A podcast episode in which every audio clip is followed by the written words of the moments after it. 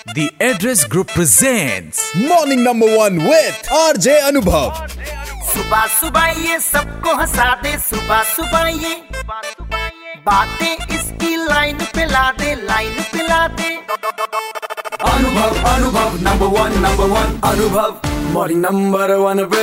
एक बार फिर बजाओ। आज मॉर्निंग नंबर वन पर बात हुई सीता जी से। मतलब कि राजेश जी जो कि 22 साल से सीता मैया का कैरेक्टर प्ले कर रहे हैं कुछ चुनिंदा रामलीला को परमिशन मिली इस बार रमीला करने की। इस बार तो खैर सीता नहीं बन पा रहे लेकिन कुछ मेमोरीज ज़रूर शेयर कर रहे थे राजेश जी कि उनका सीता बनना भी एक किसी इंटरेस्टिंग स्टोरी से कम नहीं था। एक्चुअली मैं सिंगिंग और तबला इंस्ट्रक्टर भी हूँ। तो मुझे म्यूज़िक के लिए हायर किया गया था। जब मैं प्रैक्टिस करवाने के लिए उनका गया तो उनकी सीता जी आई नहीं थी उस दिन। ओह। तो डायरेक्टर साहब ने मुझे कहा कि यार हमारे पास अभी कोई बंदा नहीं थोड़ी थोड़ी देर के लिए आप खड़े हो जाओ।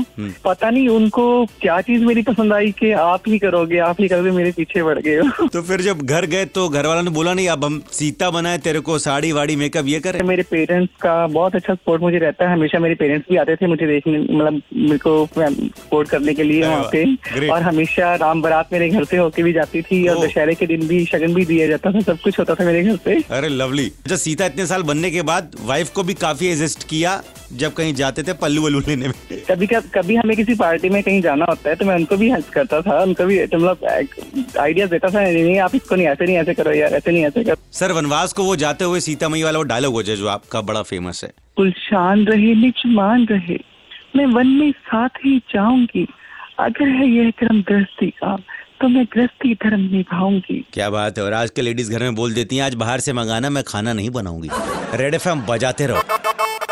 Red F morning number one Anubhav के साथ रोज सुबह सात से बारह Monday to Friday only on 93.5 red F M बजाते रहो। Brought to you by the address group eco luxury apartments zero kilometre from Chandigarh in collaboration with PCL housing